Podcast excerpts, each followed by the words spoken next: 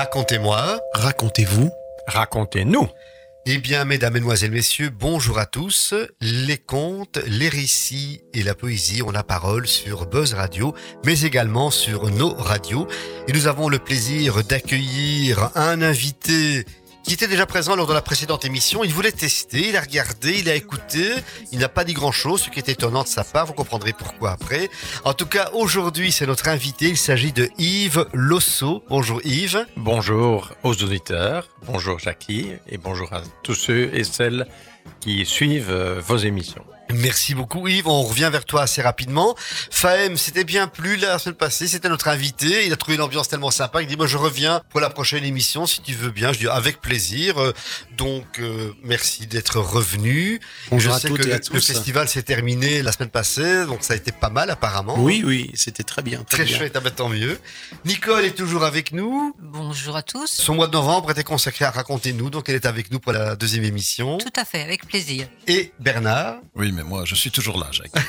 heureusement d'ailleurs, hein, parce que ce serait compliqué, hein, mon Dieu. Alors aujourd'hui, la tonalité de l'émission est un peu spéciale. Nous sommes fin novembre, les fêtes patronales arrivent, et régulièrement on fait cette émission thématique. Les fêtes patronales, oui, d'accord. Sainte-Cécile, Saint-Éloi, Saint-Nicolas, Sainte-Barbe, on mange, on boit, on fait ribote, et puis arrive Noël, c'est pire encore. Et puis je me suis dit, mais il y a quelque chose qui ne va pas, parce que il y a des gens qui malgré tout n'ont pas la chance de pouvoir fêter dignement déjà pendant l'année, mais en plus quand c'est les fêtes, euh, il y a plein de gens dans la rue et compagnie. Et je me suis dit, on allait peut-être mettre à l'honneur des ASBL ou des associations qui aident ces personnes qui sont dans la précarité et souvent de manière involontaire. Donc euh, c'est pour ça que Yves Losso est présent, qui a créé l'ASBL fournisseur d'humanité. C'est bien ça, Yves? Tout à fait. Oui. En quelle année c'était? Alors, on a créé l'ASBL. Ben, euh, en fait, euh, c'est le Covid qui nous a obligés à structurer sous forme d'ASBL. Surtout qu'on avait, euh, évidemment, on risquait de passer dans les fourches codines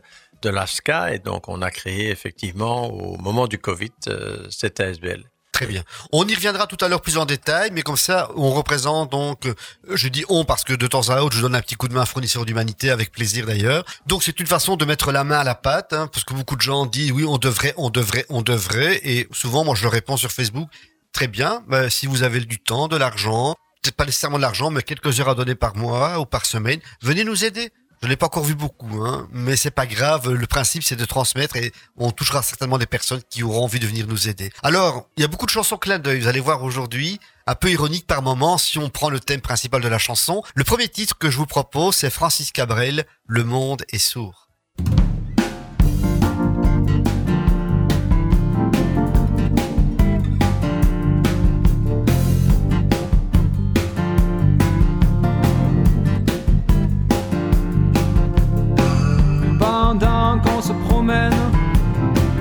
L'enfant pour 5 francs la semaine vient broder des survettes pour l'homme blanc qui golfe en voiturette, sale temps sur la planète.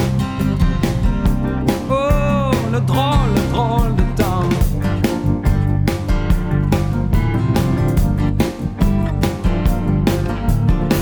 Porter secours, c'est défendu.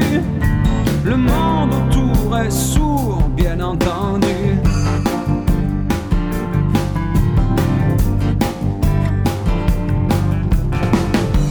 Chercheur contre nature, truqueur sur l'honneur et qui jure, faut pas que ça vous inquiète.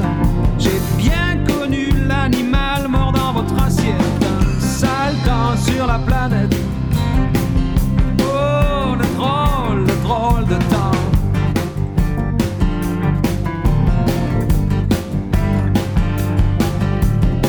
Porter secours, c'est défendu. Le monde autour est sourd, bien entendu.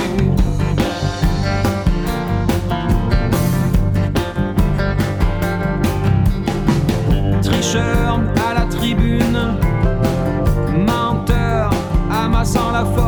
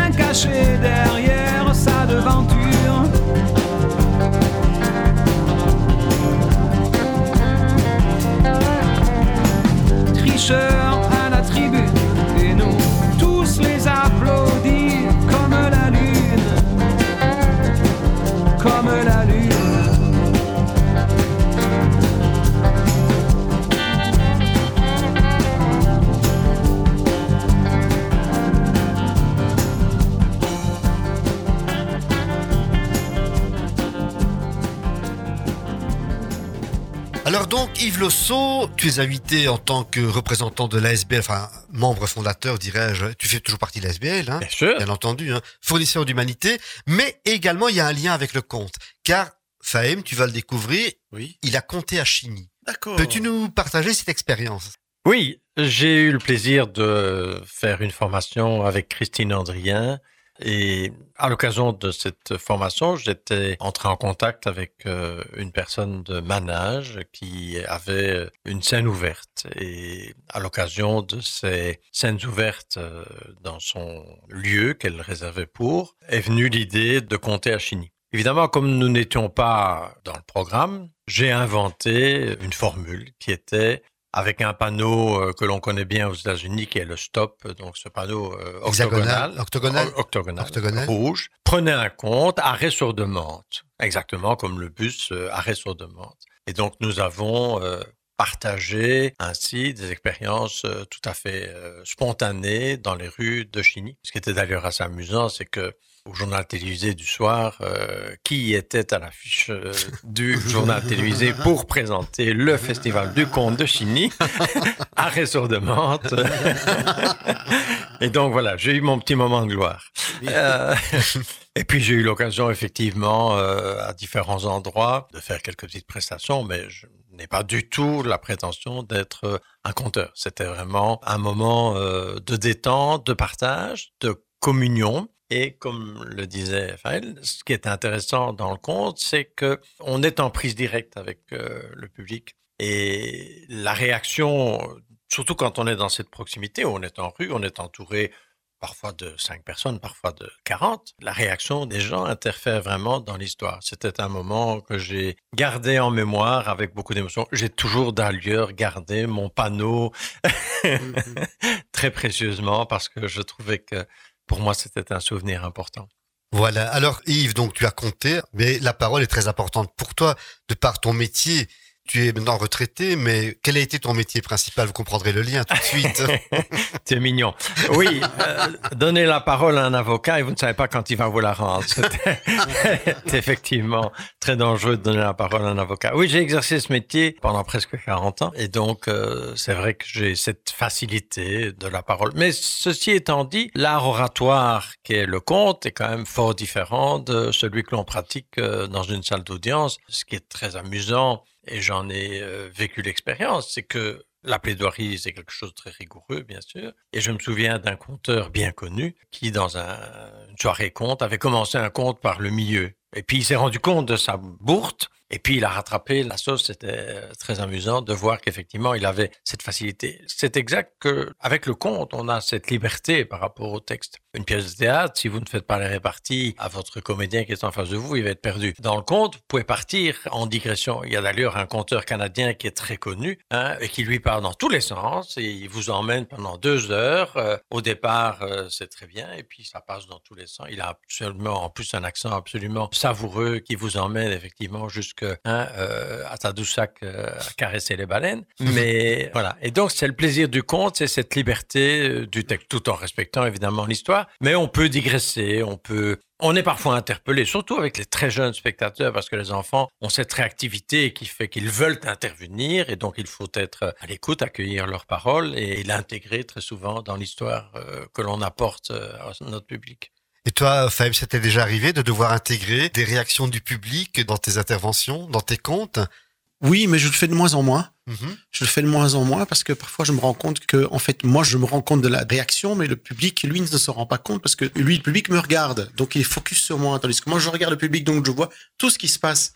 Et je remarque quelque chose que finalement, on n'a peut-être pas vu. Et donc, euh, peut-être que je vais euh, attirer l'attention sur une une chose minime qui passera comme ça. Donc, euh, voilà, sauf si euh, une lampe qui tombe sur ma tête, là, ou Bien sûr. un public, ou bien une crise cardiaque, ce qui est déjà arrivé, j'ai déjà vu ça, oui.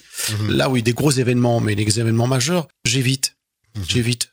Bah oui, pas. avec le temps, hein, mais pour moi, il n'y a pas de règle. hein. La règle dans le conte, dans l'histoire, c'est qu'il n'y a pas de règle. Donc, il faut vraiment faire ce avec lequel on se sent le plus à l'aise de faire. Absolument. Donc, voilà. Mhm. Mais je peux donner ma façon de procéder aujourd'hui, hein, mais voilà, tout simplement. Alors Yves, on va écouter une petite chanson que j'ai pensé à cette chanson-là quand je savais que tu venais comme invité. Il s'agit de la chanson de Michel Delpech, Les oies sauvages.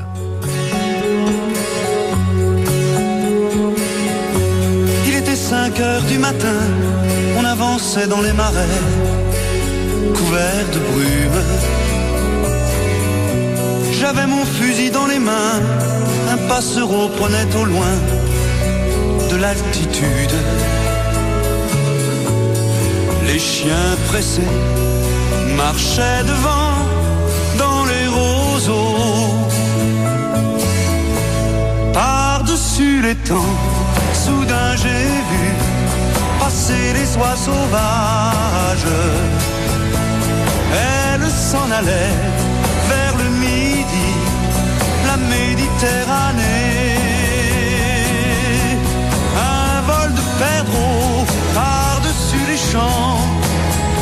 montait dans les nuages.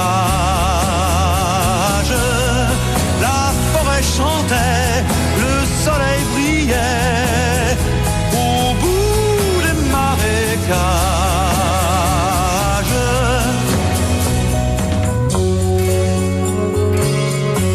Avec mon fusil dans les mains, au fond de moi je me sentais un peu coupable. Je suis parti tout seul, j'ai emmené mon épagneur en promenade. Je regardais le bleu du ciel et j'étais bien. Par-dessus les temps, soudain j'ai vu passer les oies sauvages. Elles s'en allaient vers le midi, la Méditerranée. Un vol de perdreaux par-dessus les champs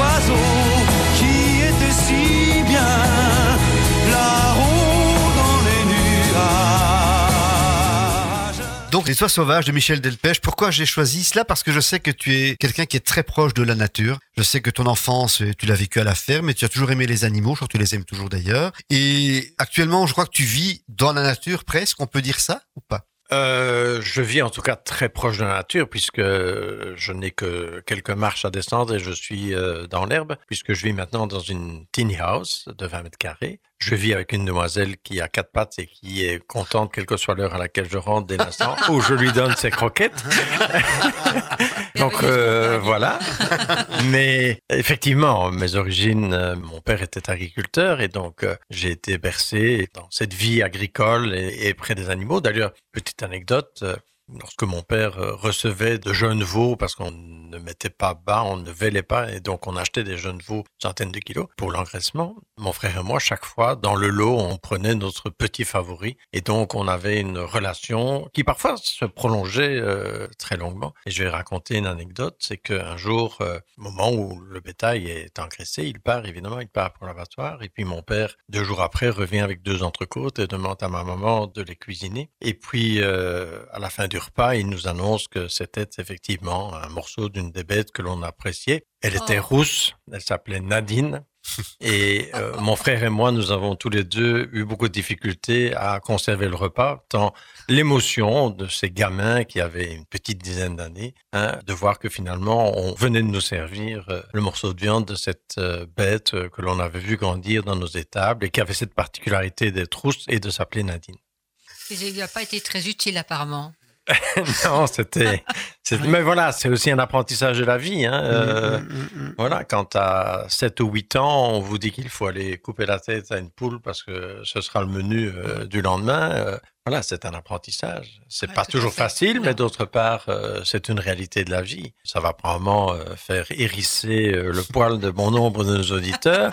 Mais n'oublions pas que c'est une réalité et que je vais aussi raconter une petite anecdote. Je fais de l'humanitaire en Côte d'Ivoire depuis 10 ans et il faut savoir qu'en Côte d'Ivoire, il faut pas donner un poulet mort à quelqu'un. Il faut pas lui donner le poulet tué. Alors, euh, donner un poulet vivant ici en Belgique, euh, il n'y a Mhm. pas 2% qui vont savoir et qui vont vous dire oui, ça va, je vais le tuer, je vais le vider, je vais le plumer. Et par contre, en Côte d'Ivoire, il faut donner un animal vivant parce que s'il est mort, il y aura la suspicion de quoi est-il mort, n'était-il pas malade ça. et ouais. donc, c'est toute la différence culturelle et c'est toujours intéressant. Et c'est vrai que nous vivons dans une société ici qui est un petit peu aseptisée, dans la mesure où on a perdu ce contact euh, avec la vraie nature profonde. Hein, quand on pense que des enfants pensent que du poisson, c'est nécessairement des fichetiques. Hein, euh, et- Malheureusement, et, oui. et- et qu'ils oublient, voilà. Donc, euh, désolé si j'ai fait euh, quelques inquiétudes euh, aux auditeurs qui m'entendront. Il n'y a pas à être désolé, Non. Yves, mais tu as fait le lien. J'allais te proposer la question. Tu as parlé de la Côte d'Ivoire. Quel est le lien qui te lie à la Côte d'Ivoire, qui est assez profond, je crois? Ah, plus que ça. Plus que ça. Il se fait qu'à 30 ans, j'ai eu l'occasion d'être invité par quelqu'un que j'avais dépanné ici en Belgique et j'ai découvert l'Afrique. Et l'Afrique, c'est un virus. Quand on est touché par le virus de l'Afrique, euh, on ne le quitte pas. Et donc, depuis 2013, je fais des actions humanitaires euh, en Côte d'Ivoire où, dans un premier temps, j'ai fait un peu de microcrédit. Et puis, après cela, euh, j'ai eu l'opportunité de rendre visite dans un village où je me suis rendu compte que la structure euh, qui accueillait les enfants pour euh, la scolarité était évidemment particulièrement précaire puisqu'il s'agissait en partie de classes en bambou et qu'on les a reconstruites en 2015, mais qu'en 2018, une de ces classes s'était effondrée sur les enfants. Évidemment, le bambou est un matériau qui est assez précaire, et donc on- là, j'ai pris l'initiative de construire un bâtiment dur. Et donc ça, c'est une première étape euh, de mon action là. Et d'autre part, et actuellement, à Abidjan, à Yopougon, qui est une des communes d'Abidjan, je suis propriétaire d'une petite maison dans laquelle j'accueille euh, des orphelines ou des jeunes filles dont la maman solo n'a pas les moyens de payer les études. Et donc voilà, aujourd'hui, il y a neuf enfants dans cette maison. Très bien. Mhm. Avant de passer maintenant euh, à l'objet majeur de cette émission, fournisseur d'humanité, une petite chanson de respiration très agréable, c'est Tous les rêves, Pierre Rafsat.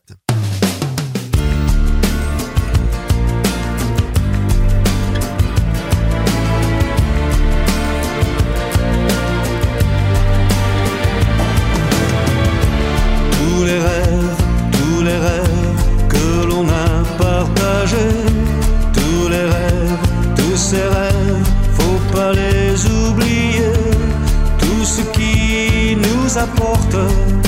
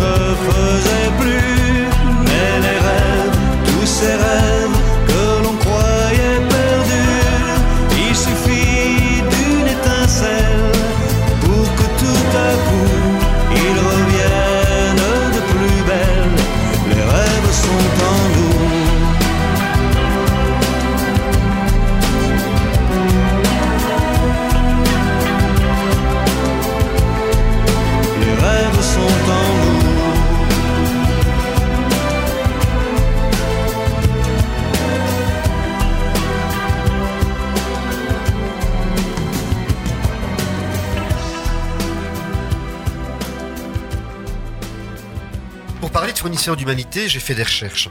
On est en 2023. Et j'ai regardé un petit peu dans l'histoire différents éléments qui m'ont interpellé, que je cite régulièrement par rapport à certaines réactions sur les réseaux sociaux, par rapport à la solidarité ou la misère humaine qui existe. En 1871, on essaiera de trouver qui était l'auteur. S'il y a des miséreux dans la société, des gens sans asile, sans vêtements et sans pain, c'est que la société dans laquelle nous vivons est mal organisée. On ne peut pas admettre qu'il y a encore des gens qui crèvent la faim quand d'autres ont des millions à dépenser en turpitude. C'est cette pensée qui me révolte. Une idée? On y viendra après. 1871. 71. Ici, c'est 1954. Cette personne a écrit une lettre à un ministre par rapport à une réduction de budget, enfin quelque chose qui ne s'est pas fait. Monsieur le ministre, le petit bébé de la cité des coquelicots, à Neuilly-Plaisance, mort de froid dans la nuit du 3 au 4 janvier, pendant le discours où vous refusiez les cités d'urgence, c'est à 14 heures, jeudi 7 janvier, qu'on va l'enterrer. Pensez à lui.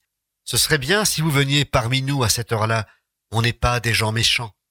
Et un peu plus loin, cette même personne va faire une annonce à la radio le 1er février 1954. Où ça on- C'est l'abbé Pierre. L'abbé Pierre, tout à fait. Hein. Quelques mots, hein, quelques mots, je crois que ça vaut la peine d'être dit et redit. Mes amis, au secours, une femme vient de mourir gelée, cette nuit, à trois heures, sur le trottoir du boulevard Sébastopol, serrant sur elle le papier par lequel, avant-hier, on l'avait expulsée. Chaque nuit, ils sont plus de 2000 recroquevillés sous le gel, sans toit, sans pain, plus d'un presque nu. Devant tant d'horreurs, les cités d'urgence, ce n'est même plus assez urgent. Il y a un dernier extrait qui date de 1985. Ça, c'est un extrait qui s'est dit à la radio. Vous allez certainement reconnaître, euh, je vais pas l'imiter, ça ne sert à rien, mais vous allez comprendre. C'est Coluche. Oui, voilà, c'est ça, hein, tout à fait. Donc Coluche, le 25 septembre 1985, répond à des personnes qui lui demandaient régulièrement de l'aide. Et voilà ce qu'il répond. On reçoit beaucoup, beaucoup de courriers de chômeurs. Et j'ai une petite idée comme ça, si des fois il y a des marques qui m'entendent, s'il y a des gens qui sont intéressés pour sponsoriser une cantine gratuite qu'on pourrait commencer par faire à, à Paris, par exemple, et puis qu'on étalerait après dans les grandes villes de France. Nous, on est prêt à aider une entreprise comme ça. Qui aurait comme ambition au départ de faire 2000 ou 3000 couverts par jour gratuitement?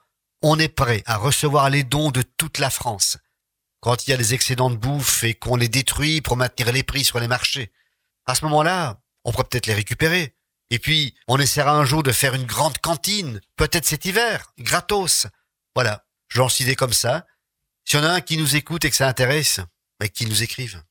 Michel Colucci, Voilà, mieux connu sous le nom de Coluche. de Coluche. Donc ces trois interventions, la première personne de 1871, vous avez une idée? C'était une- anarchiste euh, contestatrice, mais Euh, avec des idées sociales très marquées. Louise, Louise Michel. Très bien, Louise Michel. Personnalité fascinante. En tout cas, j'ai lu pas mal de choses sur elle. C'est très intéressant.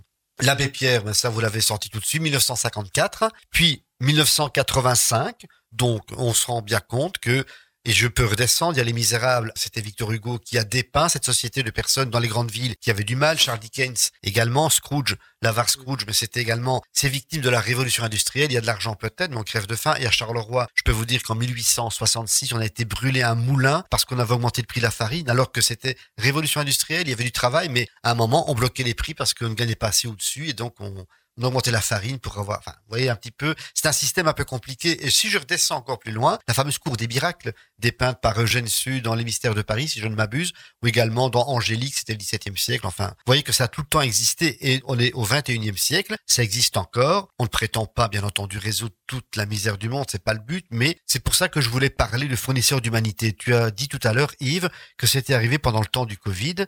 Et ensuite, qu'est-ce qui se passe maintenant? Alors, je voudrais quand même reprendre historiquement parce que lorsque le Covid est arrivé, j'ai décidé d'institutionnaliser sous forme d'une ASBL une action. Il faut savoir que je la menais depuis très très longtemps parce que même si j'étais avocat, pendant plus de 23 ans, dans différents lieux de Charleroi, parce qu'on n'a pas toujours trouvé, je dirais, l'endroit le plus adéquat, l'endroit où j'ai stationné le plus longtemps, c'est à côté du kiosque au parc de Charleroi où tous les jeudis soirs, avec l'aide de quelques amis, on servait un repas sommaire, euh, un bol de soupe et de l'omelette dans des tartines euh, à la population des SDF, appelons-les comme ça. C'est alors à cette occasion-là que j'ai fait plus ample connaissance avec euh, Denis Huvier, hein, qui était un garçon qui a apporté effectivement à la souffrance de toute cette population beaucoup d'aide et, surtout beaucoup de visibilité, parce que Denis, il faut rendre hommage à ce qu'il a fait. Il a aussi visibilisé ces gens, visibilisé ces gens que dans beaucoup de lieux on essaye, je dirais, de cacher. Alors, euh, je vais revenir sur d'abord le nom fournisseur d'humanité. J'ai été touché par une situation qui concernait les personnes en précarité, les SDF de Namur, où un été, euh, le bourgmestre, M. Prévost, avait décidé qu'il fallait cacher la pauvreté, il fallait cacher la mendicité, et donc il l'avait interdit aux mendiants et aux SDF de Namur d'être en ville pendant les deux mois d'été. De surcroît, tous les services sociaux étaient pour partie fermés, et donc ces gens étaient dans une situation particulièrement difficile. Et j'ai décidé d'aller apporter euh, un peu d'éclairage à cette situation. Et là, j'avais fait faire des t-shirts mendiants d'humanité. Parce que je trouvais qu'effectivement, ces hommes et ces femmes qui étaient dans la difficulté, dans la précarité, ne demandaient qu'une chose, c'est qu'on leur permette de mendier un peu d'humanité. Et ça a eu pas mal de retentissement. Et puis, euh, je me suis dit que finalement, dans l'action que je menais ici à Charleroi, ben, à l'inverse, nous étions des fournisseurs d'humanité. Et que même si ce n'est que quelques aliments qui réchauffent, c'est une forme d'humanité que nous apportons à ces personnes. Sans compter que très souvent, et tu le sais Jackie, puisque tu nous fais l'honneur de venir nous aider régulièrement, à côté de la distribution de produits alimentaires, on a souvent aussi distribué des vêtements, on a fait des opérations à la Saint-Nicolas, on a distribué des jouets et d'autres choses. Toutes sortes de choses qui, dans une société qui est celle que l'on connaît aujourd'hui, société de consommation, manquent crûment à ces personnes qui sont effectivement dans une grande difficulté. Et avoir un vêtement nouveau, propre en tout cas, pour quelqu'un qui n'a pas la possibilité effectivement d'avoir accès euh, à sa machine à laver et qui parfois porte le même vêtement pendant un certain temps et même un temps certain, pouvoir offrir un jouet à son enfant euh, parce qu'on en a aussi non pas les moyens, je pense que ça c'est quand même aujourd'hui indispensable. Tu citais des textes qui sont particulièrement anciens et on sait tous euh, que la situation de la pauvreté, elle est aussi vieille que le monde. Il y a toujours eu des sociétés où finalement il y avait un fossé immense entre euh, les nantis hein, et les pauvres. Voilà. Et donc, fournisseurs d'humanité, nous avons simplement la prétention, le mot le dit, de fournir un peu d'humanité à toute cette population. Je voudrais signaler qu'il y a des gens que l'on voit depuis de très nombreuses années. Elle est malheureusement décédée euh, l'année dernière, mais il y a une dame que je connaissais déjà quand je faisais mon action à Charleroi au kiosque et je l'ai finalement côtoyé dans cette précarité pendant plus de 20 ans. Ouais, c'est jamais évident. Alors cette euh, SBL fournisseur d'humanité est bien entendu encadré par des bénévoles récurrents. On peut en citer bah, deux chevilles ouvrières actuelles avec toi. C'est euh, Stéphane qui est traiteur et qui prépare euh, régulièrement les plats chauds maintenant. Et puis on a également Christian, Christian Vavadio, qui lui euh, est régulièrement là, qui se démène, qui va aux banques alimentaires, qui apporte, qui amène, qui s'entend cuisine aussi, quand l'un ne peut pas le faire, quoi. Donc c'est important d'avoir quelques chevilles ouvrières. Ce qui est important aussi, c'est d'avoir des liards, comme on dit chez nous. On n'est pas subventionné, mais on n'a pas fait de demande nécessairement, mais on reçoit des produits de la banque alimentaire. Maintenant, si vous voulez faire un don, n'hésitez pas à aller voir sur la page Facebook le numéro de compte. Je vous le donne déjà maintenant, je le redonnerai encore tout à l'heure. C'est BE 05 0689 39 57 59 75. Il apparaîtra également sur notre page Facebook euh, de l'émission et également si vous voulez faire un don, n'hésitez pas, c'est toujours bienvenu. Voilà quoi. Je demande régulièrement où on est. Et de temps en temps, mais chacun relance médiatiquement. Il y a toujours quelques centaines d'euros qui arrivent. Ça permet de rester à flot et de préparer des choses de qualité de toute façon aux personnes qui en ont besoin. Quoi. Oui, surtout qu'il faut souligner que si nous recevions, parce qu'on va en parler, pas mal de produits alimentaires, il était nécessaire d'avoir des congélateurs il est nécessaire d'avoir un véhicule qui circule et qui va chercher les produits. Pour petite anecdote, à un certain moment, on avait une dizaine de congélateurs et au moment où on a connu l'explosion du prix de l'électricité, on s'est retrouvé avec une facture euh, colossale. On a réduit, aujourd'hui on en a plus que deux, mais on paye encore 209 euh, euros tous les mois d'acompte d'électricité. Et donc, euh, voilà, il faut, il y a un moment où il faut aussi de la rentrée en numéraire. Et donc, euh, si effectivement, parmi les auditeurs, certains ont envie de nous aider, euh, quelques petits deniers, quelques petits sous. N'oublions pas qu'il ne faut pas nécessairement des dons importants. Je dis toujours qu'un océan n'est jamais composé que de gouttes d'eau et que donc euh, tout est le bienvenu et tout contribue à permettre de pérenniser notre action. Merci en tout cas Yves. Alors on va maintenant petite respiration musicale et j'ai trouvé sur le net, c'est vraiment pratique le net, on trouve pas mal de choses une chanson de Coluche s'appelle Misère. Cette chanson est extraite d'une émission de télévision. Il y a Jean Rochefort dans le public, etc. Ben, c'est assez espèce, mais c'est du Coluche et ça dit bien ce que ça veut dire. Je vous préviens tout de suite, ma chanson passe pas radio ni télévision, mais rien à foutre. Elle a quelque chose à dire. C'est pas comme les chansons qui passent à radio télévision. Hein.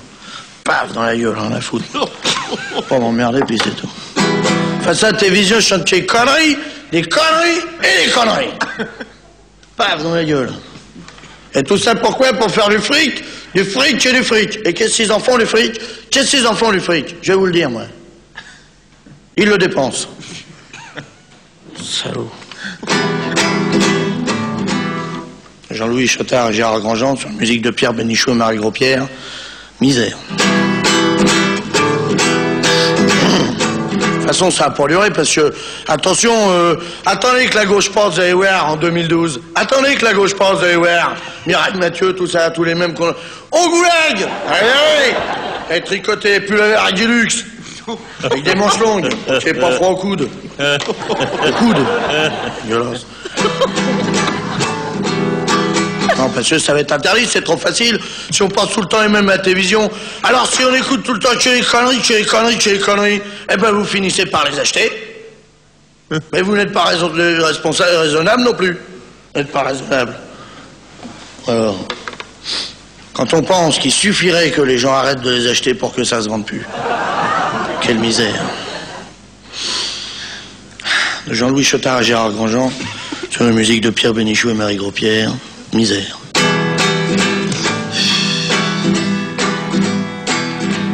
Misère, misère.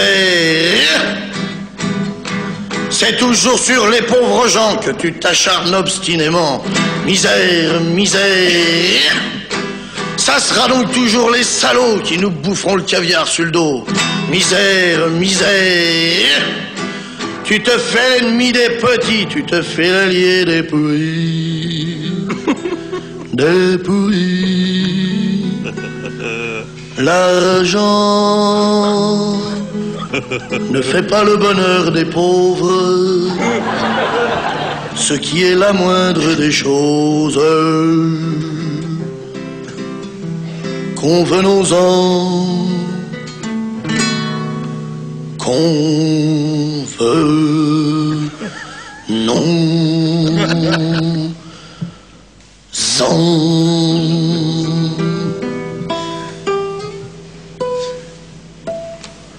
dérangez pas, j'ai l'habitude. Avant la chanson de Coluche, Yves, tu parlais qu'un océan s'est fait de milliers de gouttes d'eau. Mais il y arrive parfois que les tempêtes, euh, comme on les a connues à l'heure actuelle, ramènent beaucoup de choses sur la plage. Et l'histoire que je vais vous raconter est bien un peu liée à cet élément liquide. Sur cette plage, il vient d'y avoir la tempête, il y a des millions, on pourrait dire, d'étoiles de mer qui sont présentes. Et deux personnes se promènent sur cette plage à travers les étoiles de mer. Une première personne se penche, regarde l'étoile, retire un peu le sable, elle sourit et puis elle jette l'étoile au loin dans la mer. Elle fait encore quelques pas, elle s'abaisse, elle refait la même chose. Elle prend une étoile, retire le sable, lui sourit et l'envoie très très loin dans la mer. Et elle fait ça pendant des kilomètres et des kilomètres. La deuxième personne qui la suit est vraiment très très intriguée, puis elle n'y tient plus, elle dit mais monsieur, qu'est-ce que vous faites? Ben, Vous le voyez bien. Je sauve les étoiles de mer. Il faut bien quelqu'un qui s'en occupe. Mais enfin, monsieur, comment pouvez-vous sauver des millions d'étoiles de mer? Vous n'y arriverez jamais, ça ne sert à rien, ça ne changera rien à leur destin. Et l'homme se penche, puis prend une étoile de mer et dit, c'est vrai que pour celles qui sont sur le sable, ça ne changera rien. Mais pour celles-ci, qu'il lance au loin dans la mer, pour celles-là, ça change tout. Très belle histoire. Voilà, Et- c'est une réponse que j'ai par rapport aux gens qui disent on peut pas s'occuper de toute la misère du monde. Moi, ça me gonfle quand j'entends ce genre de choses. Et quand je peux leur répondre de manière interposée par une histoire symbolique, bah pourquoi pas? Surtout que n'oublions pas que tous ces gens qui nous critiquent, et nous sommes parfois victimes de critiques très acerbes, par contre ne font rien. bah, Ça, Et- on le sait. Hein. Et en réalité, c'est parce que notre action les interpelle quelque part qu'ils n'éprouvent comme seule solution, non pas de se mettre à la tâche, mais de nous critiquer. Voilà. Maintenant, comme on le sait que ça fait partie du sentiment humain, il y a des choses positives, des choses qui le sont moins. Le tout, c'est de ne pas se laisser affecter par ce type de comportement, même si parfois c'est compliqué. Soit, on le sait, et tâchons de passer outre, et d'essayer de faire des choses positives. Bien sûr. Tout à fait. Et pour rester dans le positif, écoutons cette merveilleuse valse de Shostakovich.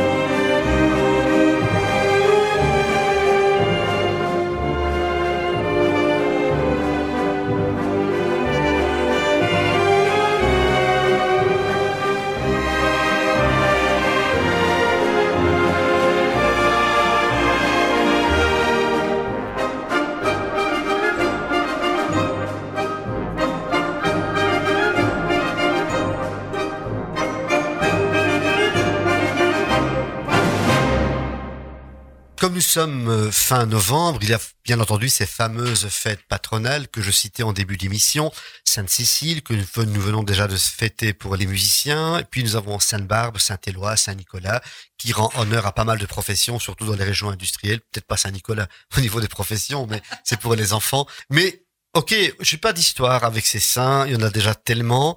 Et par contre, euh, c'est l'occasion souvent lors de ces fêtes de manger un petit coup en toute convivialité. Mais il y a une chanson qui m'est apparue en lien avec euh, notamment Fournisseur d'humanité, c'est On est foutu, on mange trop d'Alain Souchon.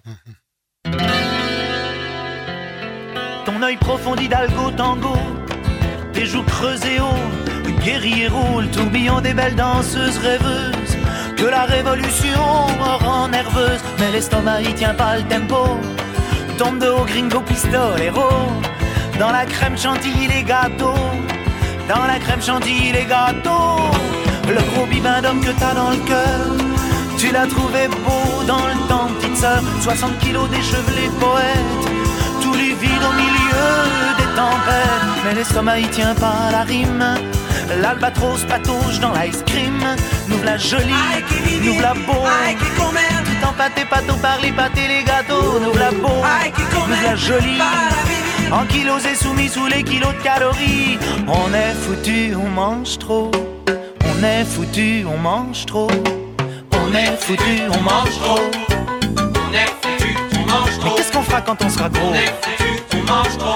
Papa mambo. On est foutu, on mange Mais trop. Quand on sera gros On est foutu, on mange trop. Papa mambo. On est foutu, on mange Mais trop. qu'est-ce qu'on fera quand on sera gros On est foutu, on mange trop. Papa mambo. On est foutu, on mange Mais trop. qu'est-ce qu'on fera quand on sera gros On est foutu, on mange trop. Papa mambo. On est foutu, on mange trop.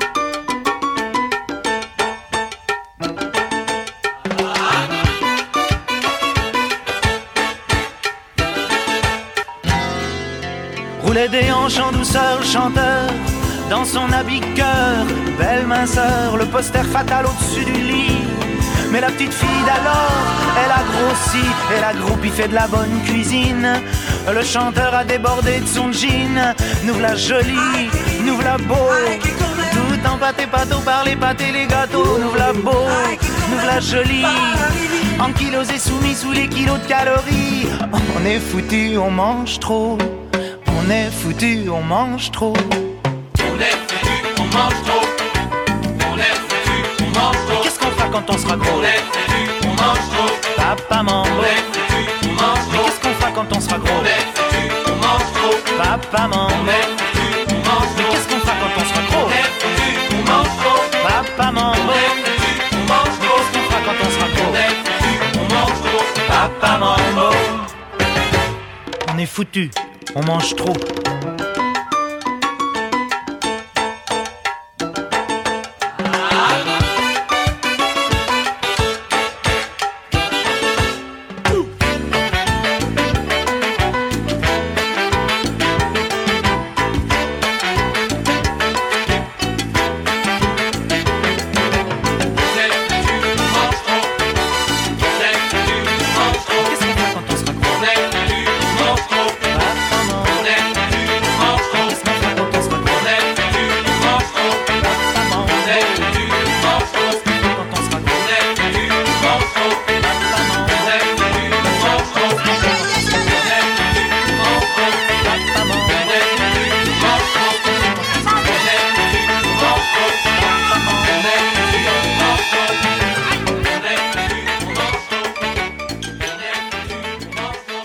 Bien, mesdames, mesdemoiselles, messieurs, nous voici déjà à la fin de l'émission. Encore un grand merci à Yves pour sa présence. Avec plaisir. Merci à Fahem pour euh, être venu. Un plaisir d'être là. Voilà, merci à Nicole. Avec plaisir. Merci à Bernard. Ben, de même. De même. plaisir. Et avant d'écouter la dernière chanson, il s'agira de Mat Mata. C'est une des premières chansons que nous avions écoutées il y a trois ans. Bah, c'est une chouette chanson. Je n'ai même plus le titre en tête. Je sais que c'est une très bonne chanson. Je sais qu'elle fait euh, 3 minutes 23. Ça, je peux vous le dire. Par contre, au niveau agenda, retenez bien les dates suivantes. Le 2 décembre, la Maison du Conte proposera un spectacle de contes autour de Saint-Nicolas et le Grand Saint sera là. C'est à partir de 14h au théâtre Marignan. Le 16 décembre, il y aura le Noël des mômes et le 27 décembre, il y aura sent le sapin, deux versions. Version pour les enfants à 14h. Dépêchez-vous de réserver parce que ça décolle pas mal. Et le soir, il y aura Ça sent le sapin, mais une version plus adulte. Si vous n'aimez pas Noël, n'hésitez pas, ce sera un cabaret Mm. autour de Noël, mais un peu plus trash, quoi. Donc je crois que ça risque d'être assez amusant. Et il y aura également au village de Noël la présence de conteurs et de conteuses en partenariat avec le village de Noël et la ville de Charleroi. On a un beau petit chalet, rien que pour nous, ça va être très très Le mercredi 13 décembre, si vous êtes à Bruxelles, à la rue Haute, à la bibliothèque Bruegel, n'hésitez pas à aller écouter notre ami Fahem Abbès à 14h avec le spectacle Merveilleux Conte.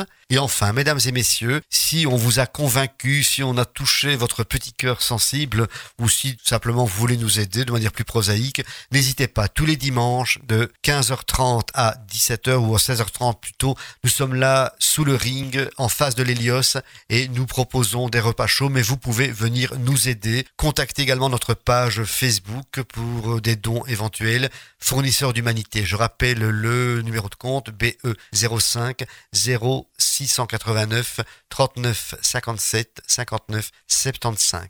Merci Jackie de cet accueil et merci d'avoir mis en exergue notre petite association. Voilà, à bientôt. Au revoir. J'ai volé pendant des années, au-dessus de tout soupçon, bouffé à tous les râteliers. Pour le bien de la nation, j'étais l'élu, le magnifique. Jeune loup dans le Gotha, le joyau de la République. J'étais le garant de vos et voici qu'on frappe à ma porte comme l'animal que l'on débusque. Pourquoi me traiter de la sorte?